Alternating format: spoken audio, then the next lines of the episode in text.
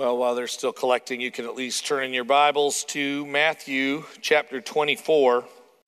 We're continuing that section that deals with, uh, you know, it's, it's one of these difficult chapters. Um, we've got a number of different people um, that are traveling, not just not just for the, the, the week that they have off, but actually um, missionally. And so be praying for. Uh, we've actually got one group, I'll just count them off. We have one group, um, number of families that have gone together for a number of years, and they are in the Austin, Texas area working with Down Home Ranch, a home that is used for mentally handicapped adults and uh, particularly those with, I believe, Down syndrome. And it's a wonderful opportunity for us to, to, to serve there. I uh, know that a number of our families have been going for a really, really long time. And so you can be praying for those that are at Down Home Ranch. Our college students took off for Albuquerque to work with our partners in Albuquerque, New Mexico. Our junior high students left for Dallas, Texas this morning. And uh, I think Morgan's preaching this morning, right? Morgan's preaching this morning um, at one of our partner churches in the inner city Dallas area. And then our high school group, along with K Life, is actually on the other side of the American Mexican border. They're in Mexico, in Piedras Negras. And uh, you can be praying for them as well. So we've got about 120 or so, I think, uh, that are in those different locations in total. And so be praying for them as they have an opportunity. Um, me and my son are we're supposed to be in Mexico right now, but I'm in Matthew 24, and it's a little bit of a complicated text. And so it's one of those things anybody want to preach it, anyone want to preach it. And so I'm filling in for me today, as uh, which I know some of you would rather it be Paul or Ryan or somebody else. But uh, I thought, no, I, would like to, uh, to teach this one. It is a difficult one. But difficult texts aren't just ones that are difficult to understand. That's only one side of that coin. And I know that we talked about, I listed uh, last week a number of texts that are difficult to understand texts. But that's not the only kind of difficult text. I, I want to just give you a text that's difficult to understand. Um, that is as, as one kind of a text. This is an excerpt from Daniel chapter 9. Don't have to turn there. I really just want you to feel overwhelmed for a second, is all I want to do. I'm not even going to explain it. Here is what uh, it kind of has to do with our text today, but I'm just going to read it over you. Ready? This is how you know you've got a difficult text coming your way, is when it sounds like this. Know therefore and understand that from the going out of the word to restore and build Jerusalem to the coming of an anointed one, a prince, there shall be seven weeks. And for 62 weeks it shall be, uh, it shall be built again with, the, with squares and a moat but a troubled time. And after 62 weeks, an anointed one shall be cut off and shall have nothing. And the people of the prince who is to come shall destroy the city and the sanctuary. Its end shall come with a flood, and to the end there, will, there shall be war. Desolations are decreed. And he shall make a strong covenant with many for one week, and for half of that week he shall put an end to sacrifice and offering and on the wing of abomination shall come one who makes desolate until the decreed end is poured out on the desolator. So glad I'm not in Daniel 9 today. Difficult to understand. You have to figure out what the weeks are, and is that flood literal or is it not? Desolation. it, it is the, the idea, we're going to kind of pick it up on our own text, has the idea of, of something being unclean or polluted and not just in a like a, a geographical sense, not just in terms of a uh, you know kind of our, our our world being polluted, but no, in a ritualistic sense. That there's something that is unclean before a very pure and holy God. There's just a, a lot going on there, difficult to understand. But there are other kinds of difficult texts that aren't necessarily difficult to understand as much as they are difficult to apply. Let me give you another very difficult text that in many ways is super simple. Paul, in his letter to the Ephesians, writes this in chapter 4 Let all bitterness and wrath and anger and clamor and slander be put away from you, along with all malice. Be kind to one another, tenderhearted, forgiving one another, as God in Christ forgave you. I read that one and I'm going, yeah, the other one seems easier, to be honest with you. The Daniel 9 one, even if I were to understand what it is, I think would have a, an easier sense of application.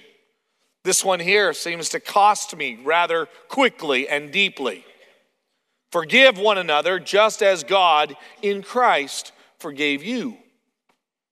So the Bible gives us a number of texts that are difficult to understand and a number of texts that are very difficult to apply. But here's the good news you don't have to figure them out on your own, and you don't have to apply them on your own.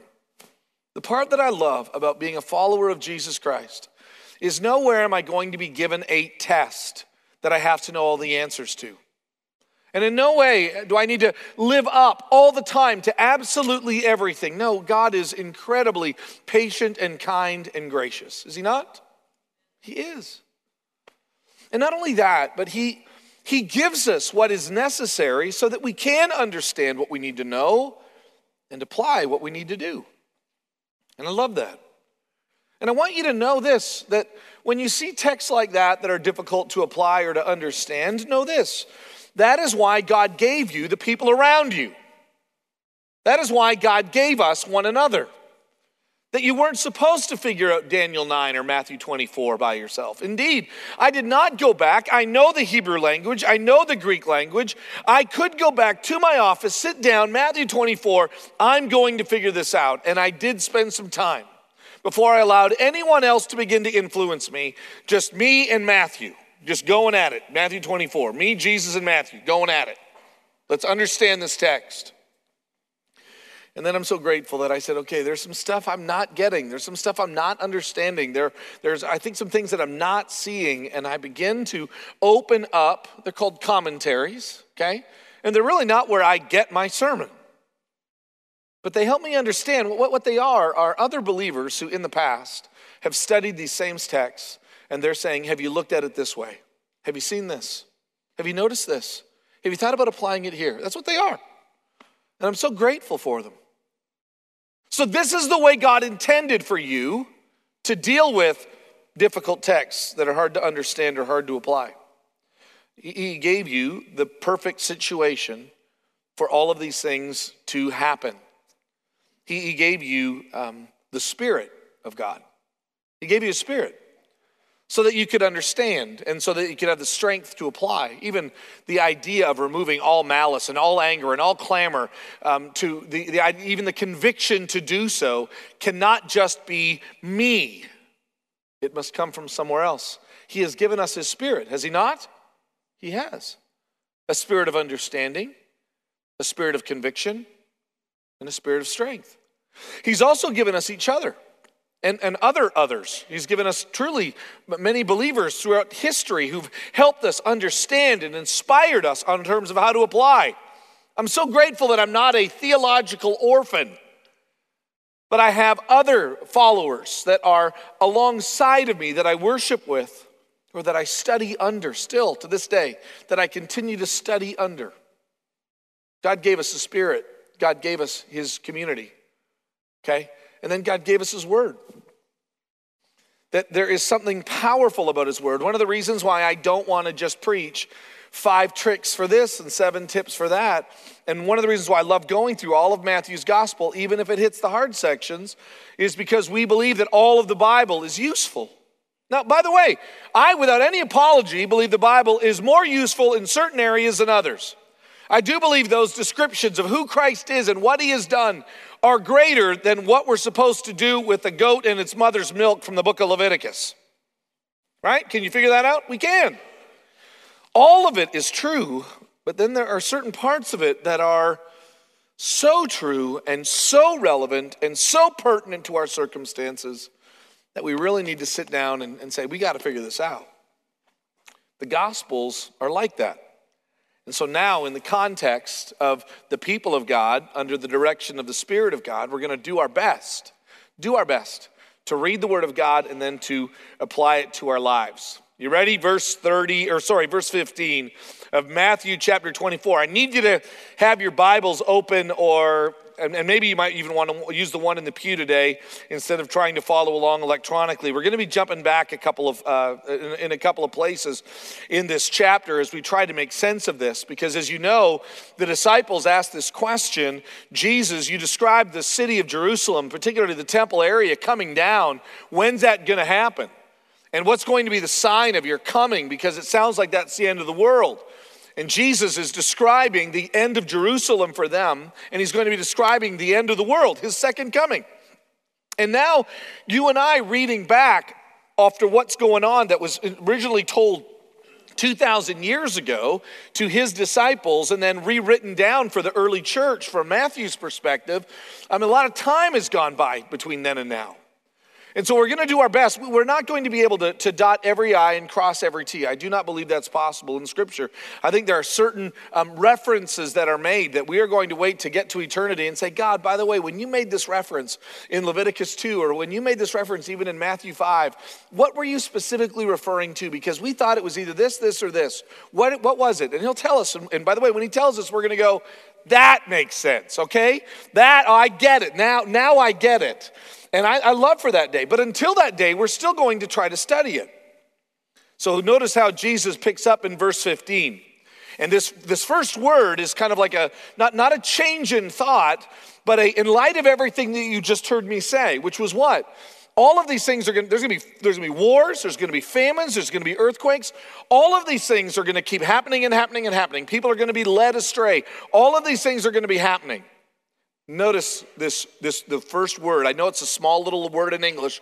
So, it's the word oun in Greek, meaning not quite a therefore, but almost a therefore.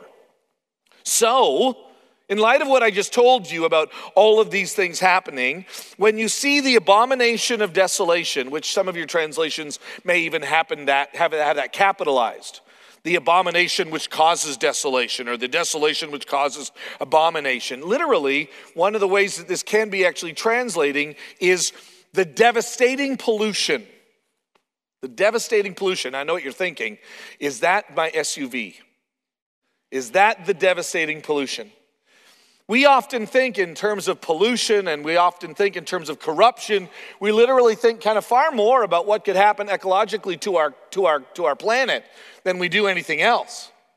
But no, it's, it's not an issue of ecology. This is not what we're actually driving at here. What we're actually driving at here is another way of looking at the Holy One and us as being not holy, and how do we make that step or how do we make that connection? And the Bible teaches back in the pages of the Old Testament very clearly that there must be like a period or an act of, of, uh, of ritual purification. And so those holy places clearly needed to be sanctified or ritualistically cleansed. The temple was obviously one of those. So, that phrase, which Jesus here is taking from the book of Daniel, that talks about this devastating pollution, and in the past has referred to a number of times in which that incredible sacred place, which Jesus is talking about its destruction, the, the temple, when you see a devastating pollution begin to affect the temple area. Now, what is it? I don't know. In 41 AD, um, Caesar Gaius decided he wanted his, his statue set up in the temple that the Jews might bow down and worship him as Lord and God. Caligula did the same, but Caligula never didn't get a statue far enough. Gaius did the exact same thing. Some people wonder if that might be something that Jesus is referencing here.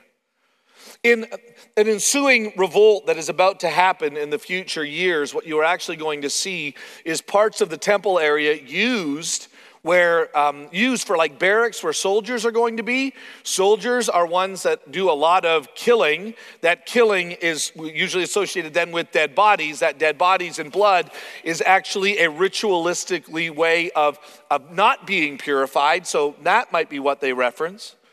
By the time all of this is said and done, when the emperor Vespasian says his son Titus to destroy the temple, the temple is going to be destroyed. And much like we saw uh, way, way, way back in 143 BC, when um, Antiochus Epiphanes decided he was a kind of a, a, a leader that was, this would be about 143 years before Jesus Christ, he goes in and he sets up on that same area, he sets up a place for them to sacrifice pigs.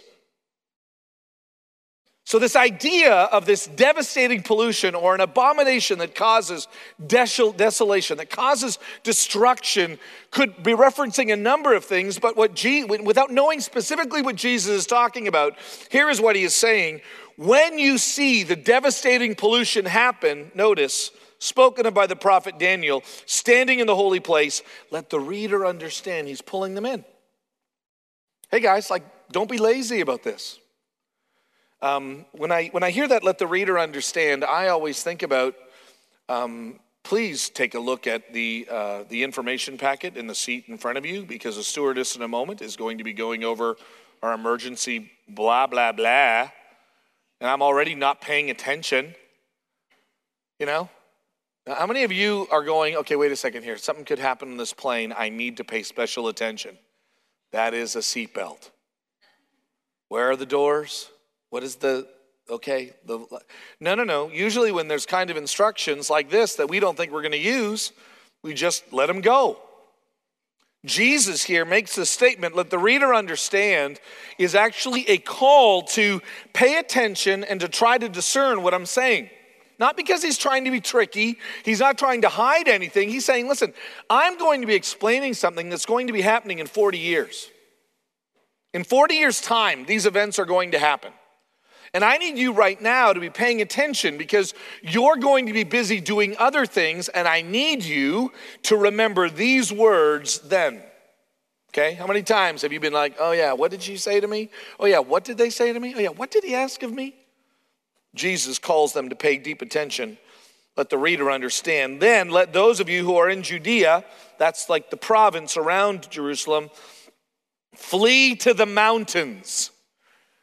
Um, it's interesting when you go and you visit this part of the world, every, every city with walls, and you're like, why, why the walls? It's because whenever there are armies that are traveling in and around that area, they destroy everything that's not protected.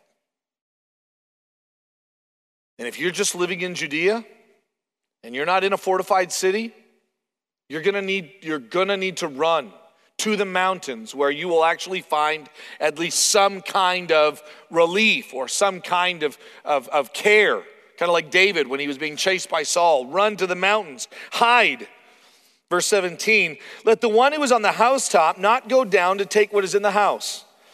And the, let the one who is in the field not turn back to take his cloak. Essentially, when it's coming, it's coming quickly.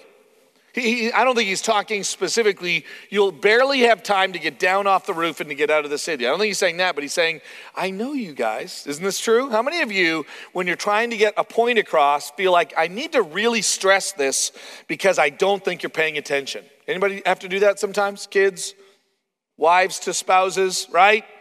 I need to describe this in catastrophic terms. We need milk, or however it is you're trying to get something across to your spouse, right? So he's saying, listen, like there's not going to be a lot of time. And when the destruction comes, you can't have a oops, I forgot. No, the consequences are going to be huge. Verse 19. And alas, now, by the way, if you're giving this much detail, obviously it applies to them. Another major issue that I have with different texts that describe uh, prophetic things is that we read them like it only applies to us. Oh, yeah, I need to write that down. Don't go back in the house. I don't believe that this was written first to us, it was written to the disciples. They're the ones that need to hear these instructions. And alas, for women who are pregnant and for those who are nursing infants in those days. And then he tells them, I need you to pray specifically for something. Notice this pray that your flight might not be in winter or on a Sabbath. Like, I want you to actively ask God, and I want you to actively, like, ask Him, God, not in winter, please, not in winter, please, not in winter, please, not in winter. We recently did a podcast dealing with this. I know that so many of us just go, What's the point in praying if God has already made up His mind about it? What's the point in praying? Well, listen, I, I just think that for you to try to explain or even to fully understand how God is working all of these things together is clearly outside of my pay grade, to be honest with you. And even though I don't understand how an omnipotent God who knows all, how he responds to my plea, I do know that the fact that Jesus, who is in fact God, when he tells me to pray that it's not in winter, guess what I'm gonna do? Pray that it's not in winter. Actively beseeching God that you would do that. Would you do that, God? Please, would you do that? Believing what? That He may even actually listen to those prayers. Verse 21 For then there will be such great tribulation, such has not been from the beginning of the world until now, no, and never will be. And if those days had not been cut short, now again, we don't know what they're going to be cut short by, so just kind of hold on to that. In fact, if those days had not been cut short, no human being would be saved. But for the sake of the elect, meaning for the sake of those who are believers, he says, for the sake of the elect, those days will be cut short. Then, if anyone says to you, Look, here is the Christ, uh, the word for Messiah, look, here is the Messiah, or there he is, do not believe it. For false Christs and false prophets will arise and perform great signs and wonders, which, by the way, are not in fact true miracles, they're mere deceptions. If you go back and look at the scriptures, what the devil does is he deceives. These signs and wonders are merely deceptions to lead people astray. He says, if possible, even the elect. Maybe this helps us understand earlier last week where Jesus said there's going to be some who are going to be led astray. One way to answer this, John says in his letter to the church at Ephesus, he is describing those who've wandered away from the faith, who's followed after, uh, after uh, Antichrist and false prophets.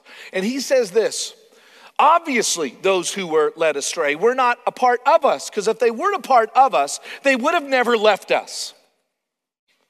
That's one way to understand this.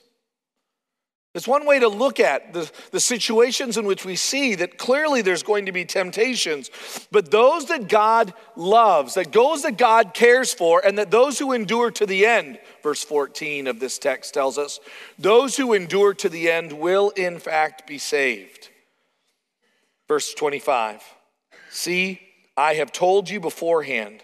So if they say, Look, he, meaning Jesus, is in the wilderness, do not go out. If they say, Look, he's in an inner room, do not believe it.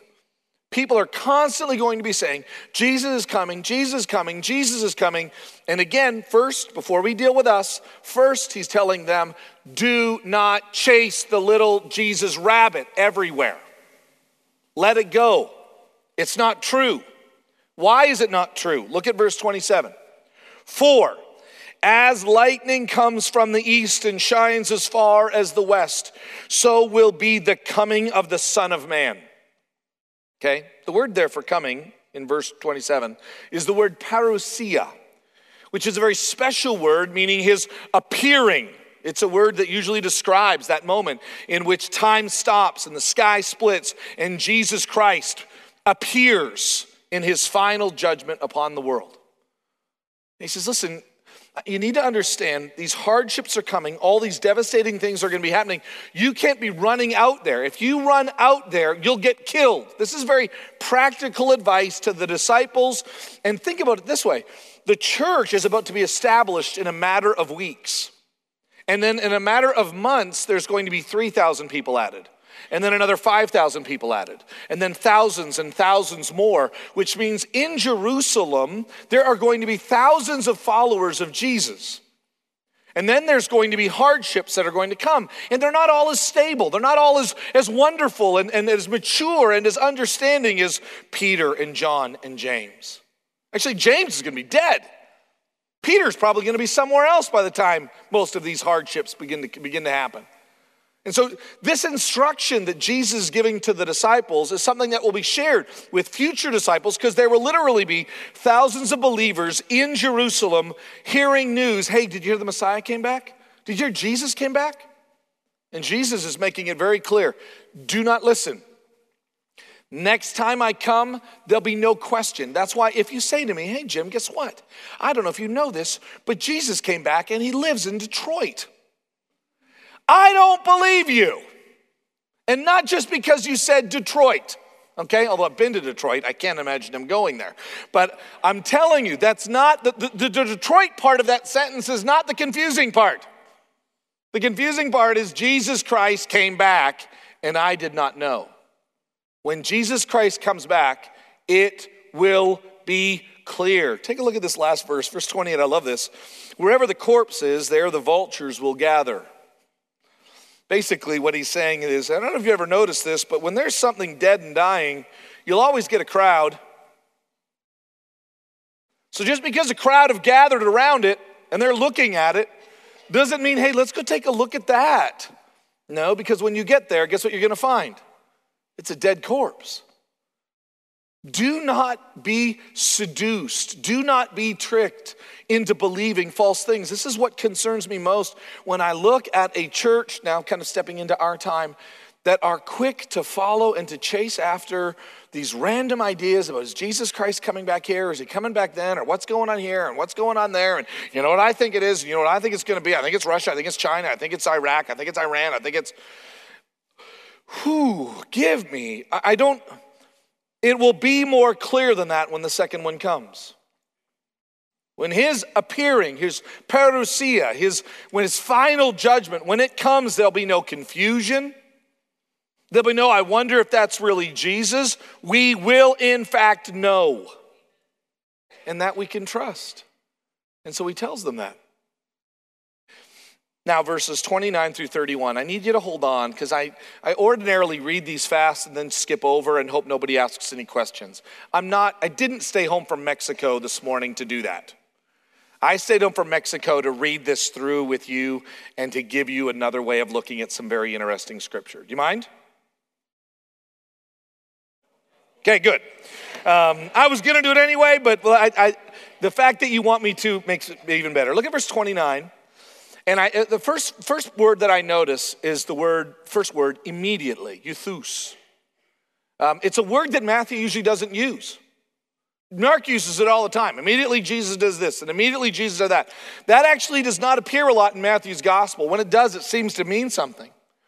So he is describing all of these things happen. Then he says, Hey, by the way, when the Son of Man comes, it's going to be clear. And then he goes, Immediately. So what, what's happening here? Let's look at it. Immediately after the tribulation of those days, the sun will be darkened, the moon will not give its light, the stars will fall from heaven, and the powers of the heavens will be shaken. I read that and I go, end of the world. Anybody else? That's the end of the world. Hello? End of the world? Okay. Um, interestingly enough, that's a rather new phenomenon to read that way. Actually, if you go back and you look at it in the Old Testament, Isaiah 13, Isaiah uh, 31, Zephaniah, Joel, and Amos, it describes many, many, many times in, throughout history when the sky is turned black, where the moon is turned blood red, and when all the stars fell and hit the earth. Okay, let's, let's think about this for a second. Literally, how many stars do you think have hit the earth? Let's just think through this. Answer rhymes with Schmiro. And that's not Nero, it's zero. Okay? But then how do you explain that, Jim? You, you, you don't believe in the Bible? No, I totally believe in the Bible. But I also let the Bible speak about things in the Bible's terms and not just in like our modern terms. So when you see this kind of language, by the way, it, it appears in prophetic or apocalyptic books. And what it is describing, very interesting. I'm not, I don't have time to look at it, but just write down Acts 2. In Acts chapter 2, Peter is starting his, the, the, the, the, church is about to begin, and Peter is preaching day of Pentecost, and he is speaking in a way that is wonderful, and everybody's like, wow, we can all understand, all of us speak different languages, and we can hear him, and we can all understand him. This is amazing. What is going on? And Peter quotes Joel 2. He says, Well, don't you know? Joel says that in these days there's going to be, and he describes like the moon and the sun and the, the stars and all this crazy cosmic stuff happening. And they didn't go, well, that kid, that's not what's happening, Peter. I just mean I can understand, I can understand you, and I feel like there's something miraculous that's happening. The Bible repeatedly uses language like this to describe God's interjection into what's happening around us. Not to be taken kind of from a scientific background. I mean, think about it. How, even the idea of stars hitting the earth, which appears a number of times in the Bible, if you don't take that figuratively at some level, they would never even get here before the world would be completely destroyed, correct? Right? You wouldn't even need all of them. Our own sun gets too close to us. So, all the stars striking the earth is clearly an expression and what is it? God is on the move and God is acting and God is responding. Why do they use this language? And you want to know why? Because you and I don't believe it. You and I see stuff happen all the time. And you know what it is? That's just human events. You hear what happened the other day in Europe? Oh, yeah, those are just, you know, this is the way economic systems work nowadays. You know what's going on right now in Africa? Well, I'll tell you, if you look at the socioeconomic situations of tribal, blah, blah, blah, all of our answers are completely no God dimension at all. We've, we've removed any kind of miraculous. Earthquake happens in Haiti. Do you understand how that works? Yeah, it's the movement of, plate, of tectonic plates. You know how tornadoes happen? Oh, yeah, we totally. Actually, we had a girl in our church. She was studying it, right? She knows, that she can explain it totally. There's no, there really, there's no divine intervention in our lives at all anymore. And back then, not because they didn't understand how to explain it, they are pointing out, I'm telling you right now, immediately, when these things are going on, when these things are happening, which by the way, Jesus says, don't chase these messiahs because when I come, it's going to be clear. That's not him coming, that's just saying, don't follow them, it's going to be clear. Right now, he ends talking about vultures gathering. He's still describing Mountain One, the destruction of Jerusalem. And then all of a sudden, immediately after this, all these cosmic things are going to happen. Verse 30, and then will appear in heaven the sign of the Son of Man, and then all the tribes of the earth will mourn, and they will see the Son of Man coming on the clouds of heaven with power and great glory. Okay, well, that's got to be the second coming then, right? I mean, I get it that it might not be literal, but isn't that the second coming? This is one of the things that blew my mind. I, by the way, I'm not teaching something that hasn't been taught in many other places. It's just not taught very often in many churches that I usually am a part of uh, because we like, if I can say this nicely, because it's, it's us, it's not just you guys, it's all of us. We like easier way to think about things than harder way to think about things. Have you noticed? We just do naturally. Just can you give me an easier way to think about that? Because you know we got lunch at twelve twenty-five. So there's, there's, there's a little bit more here is that um, when you look at these texts, when you think about the coming of, how many of you hear about the coming of Jesus, the coming of Jesus, the coming of Jesus, the coming of Jesus? You think about him coming here. Anybody else? Yeah, the coming of Jesus, him coming here. Now imagine Jesus is on the earth and they're talking about, Jesus talking about the coming of Jesus, the coming of Jesus, the coming of Jesus, the coming of Jesus. Can anybody else think of another location where Jesus could come to if he was on the earth? Heaven.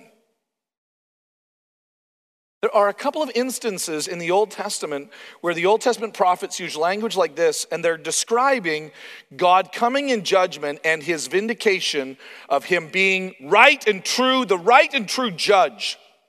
And I come in judgment, and the heavens say, oh, Look how wonderful God is. And I'll never forget like the first time I ever read this, and the more that I read it, the more I think, wow, you're right, that actually fits kind of good. What he is describing here in these three verses is not his second coming. And by the way, he will talk about that when I come back next week. Um, should I come back and he doesn't come back, we're going to be talking about the second coming next week. So I'm not saying this doesn't, he's not going to come back. No, he's coming back, just like he described in the previous uh, few, few verses. But what he's actually describing here is a very critical time in history when Jesus Christ was enthroned on high as the rightful king of the universe. I know that we just go, you mean when he went back up into the clouds? yeah, the ascension. And by the way, it was a really big deal. When Jesus Christ went back up into the heavens, that is his in, in way that they call it his enthronement. It is when the heavens receive him. And so often when I think about everything, it's just about me and it's just about us and it's just about here. But actually, there is a rather rich tradition of interpreting this text, this entire text, not describing his second coming to the earth in judgment. No, actually, because that's still to come but describing that after Jerusalem is destroyed and after all of these things are taking place, what will happen is what Jesus said will happen, which is, I am the true king and I am the true Lord, and the heavens will receive me. And from there I will reign. Oh, you mean like when he went up to heaven in a cloud? No, like it is the King of Kings and the Lord of Lords reigning from on high as he is standing, seating, uh, seated um, on behalf of us, interceding on behalf of us, as he is making all of the entire world, the Lord is making the entire world under his feet. This is what is happening right now. And this is the description I believe that is happening in verses 29 through 31. And this gathering that you're about to see, what we are seeing is what Jesus said is true. Jesus Christ is going to be enthroned on high, and now there is a period of human history when there is going to be the gathering of the people. This is actually, you find this in Zephaniah, you find this in Joel and Amos and Isaiah, that there's going to be this period of time within human history where, where, where the Messiah is enthroned on high as he is collecting for himself a group of people. Um, that sounds like now. Notice how verse 31 continues. And he will send out his angels with a loud trumpet call. The word angels literally just means messengers. We put wings on everything. But literally, the word just means messenger. It doesn't mean like angels the way we think. It could literally just be messengers. Okay? But we interpret this whole section as second coming, and so we add the word angels, but you could translate that angel, messenger, and all of a sudden it looks a lot more like you and me. And he will send out his messengers with a loud trumpet call, and which is usually a proclamation of some great news, and they will gather his elect from the four winds, from one end of heaven to the other. I think 29 through 31 is hey, by the way, if you ever think that the Jesus on the cross is all that there is, no, that's not.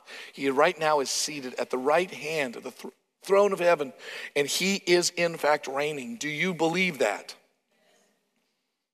That is where all this, all this is going to happen from. So you're wondering, hey, what happened to Jesus? He is fine and reigning supremely.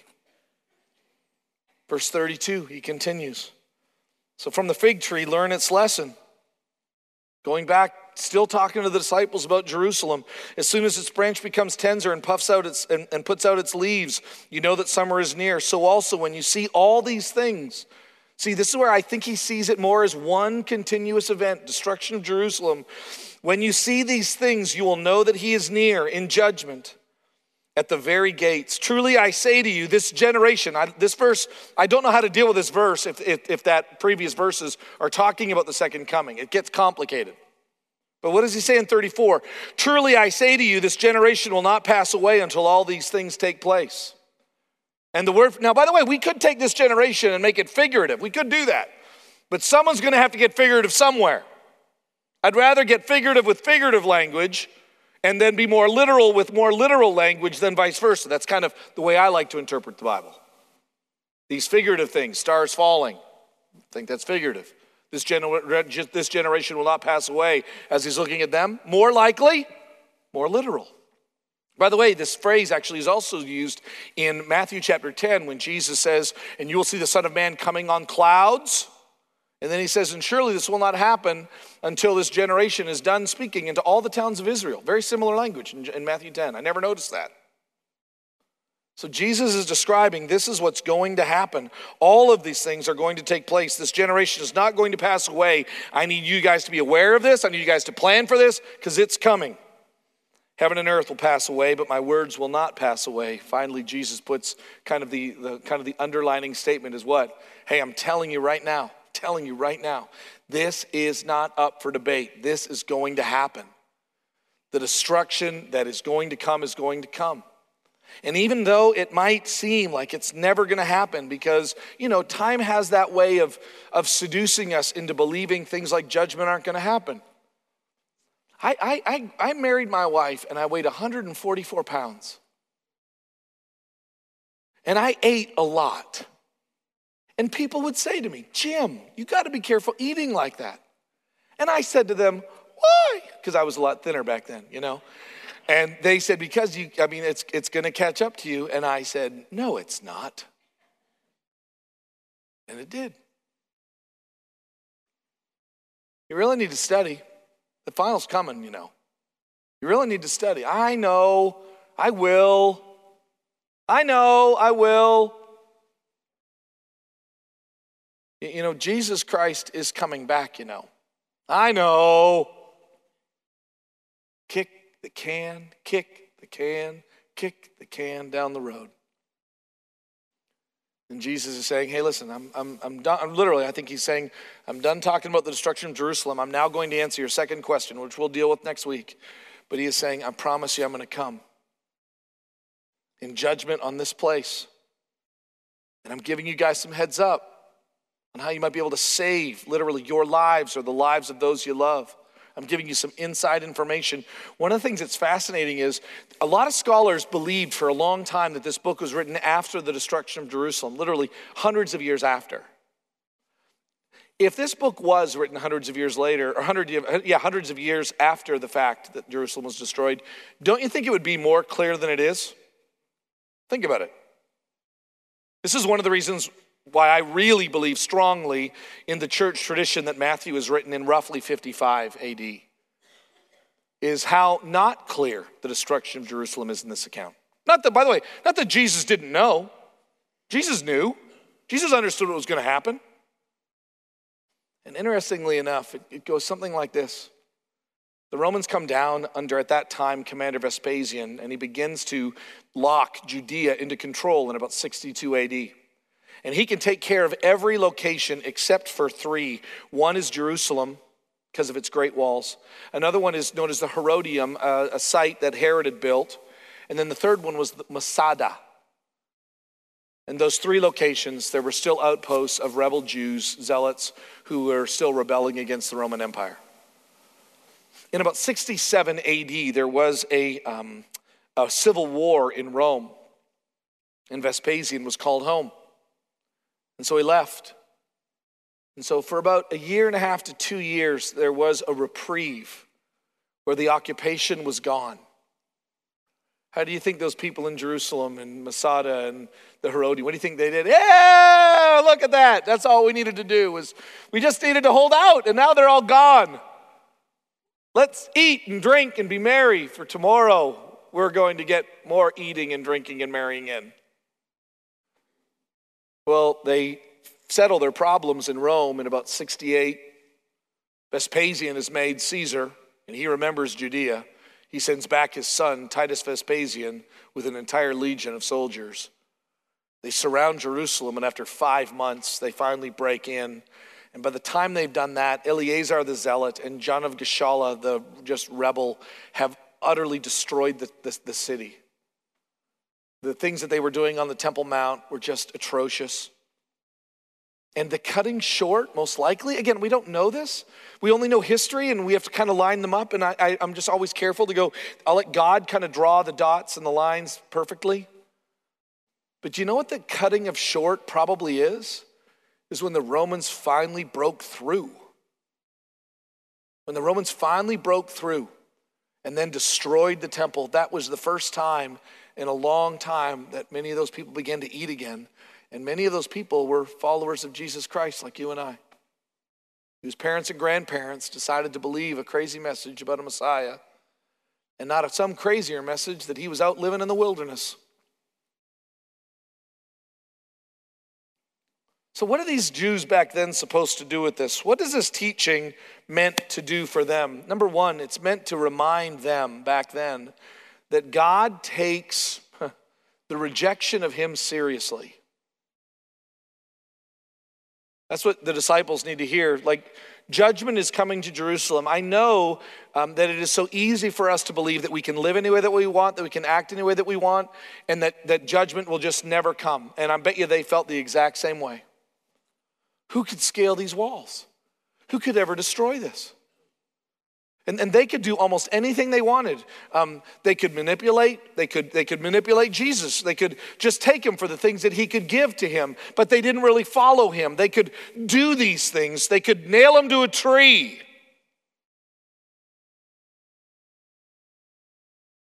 Wait a couple days.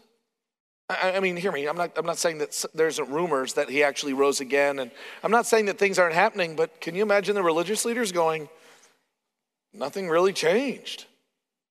It looks like there's no real judgment. I mean, there's no way we killed the Son of God and he wouldn't come and do something. Oh, you don't know how God works. Like, just wait. How long? A week? Like, just, I want you to just reflect on this. And Jesus telling these people, like, I don't need you to vindicate for me. I don't need you to, God's going to deal with this. In very practical terms, what are the disciples in the original, original audience supposed to do? Prepare. Pray that it doesn't happen in winter. And be busy as angels or messengers telling the good news about who Jesus Christ is. It's interesting that when that kind of um, looming cloud comes over them, this is the judgments that coming. It put the disciples to work. The disciples looked at the impending judgment of God and said, Then we've got a message to tell. These people need to hear this news. If that's what's about to happen to Stillwater, we need to get out there and share with these people about what's going to happen. Because they'll never believe about fleeing or running or preparing if they don't already believe in who Jesus Christ is. They won't believe a judgment is coming. They'll always just think it's just going to get better and better and better. Maybe one of the reasons why the disciples took their church work so seriously in those first few years was because they knew this is what was coming. That's what it meant for them. And they did great. The story tells the story of, of, what happened historically and how the church responded tells a pretty amazing story. So, then what does this teaching mean to us? Well, I think this is the part that I find so beautiful. I don't need to be looking for exactly how every one of those things line up to my day today. As much as I can look back into history and see that those same things that happened back then that are true for them still stand true for us today. That God is not mocked, that judgment still comes, that no matter what anybody wants to say about God being loving and caring, um, and anybody wants to say about God being vindictive and spiteful, that none of those things, what we say, aren't what matters most. What matters most is what God has spoken about himself, about what Jesus has declared to be true. And Jesus has declared that he came to bring peace. And for those who receive him, you will find peace. Peace to you. You don't need to be worried about the destruction of Stillwater or the second coming. For you have peace with God through Christ, and therefore don't let these things alarm you. Don't be deceived. In fact, you cannot be deceived if you trust in the Holy Spirit, are, are in that biblical community, if you follow the word, you follow the Spirit's leading, you will be fine. And we can take comfort in that. Next week, we're going to talk about Jesus showing up and more direct conversations about the second coming. But suffice it to say, here's what I love is when I look at the idea that I need to get prepared for Jesus Christ to come back or for something to ever happen to me. The good news is I can if I had a if I had a to-do list, get prepared for Jesus, I could say I've already done that. I can check that one off. One of the things I hate about that mentality of, oh, can you imagine if Jesus Christ came back today? What would you do? Um, I don't know. I'm driving to Mexico. If he comes back, I'll meet him between somewhere between here and Del Rio. But I have nothing that I need to do. I've already done it. I've already placed my trust in him. I don't have anything to do except a mission to live out until he comes back. But in terms of to do, I'm prepared. Are you prepared? Like, are you ready to meet him? The one who's enthroned on high the one who has received the splendor of the heavens because of who he is, even though he was rejected on earth. Have you trusted his, his sacrifice as your peace? One other thing that I want to challenge us to do, I want to close with this. Recently, we did a podcast on the movie The Shack that came out, and I was surprised how much I enjoyed the movie. Listen to our podcast because my enjoyment of it's a little complicated, like most things in life, okay? But let me just say this. Here's the one part that I think I'm, I get concerned about is that whenever one of the reasons why the movie The Shack came out was because the one of the authors of the book really wanted to make sure that people knew that above all else, God was loving, loving, loving, loving, loving, sweet and kind and cuddly. And um, for those of you that see God as an absolute evil tyrant who hates you, who just really wants you to kill you, and then after he's done killing you, to kill you again, and that's your view of God, then I, I get it. That's, that view of God is not biblical, and you probably do need to hear how much God loves you and cares for you. I do believe that. And I, I actually enjoyed that part of the movie. I went and saw the movie for the podcast, and I really appreciated how much the movie did accomplish that. It made me recognize and feel just how much God, Father, Son, Spirit, how much He loves me. That was wonderful. But here's what the movie cannot do it cannot prepare us for the fact that there is also a day of judgment that's coming. Like, it's not a big teddy bear in the sky that's coming. You know that, right? And there is a, there is a real judgment that comes not to all, but to those who've chosen to rebel. And my concern about movies with the shack is by the time we're done domesticating God, there's really no need, no need or reason to fear him or hold him in kind of reverent awe because we've completely diluted him into some kind of flavorful Kool Aid.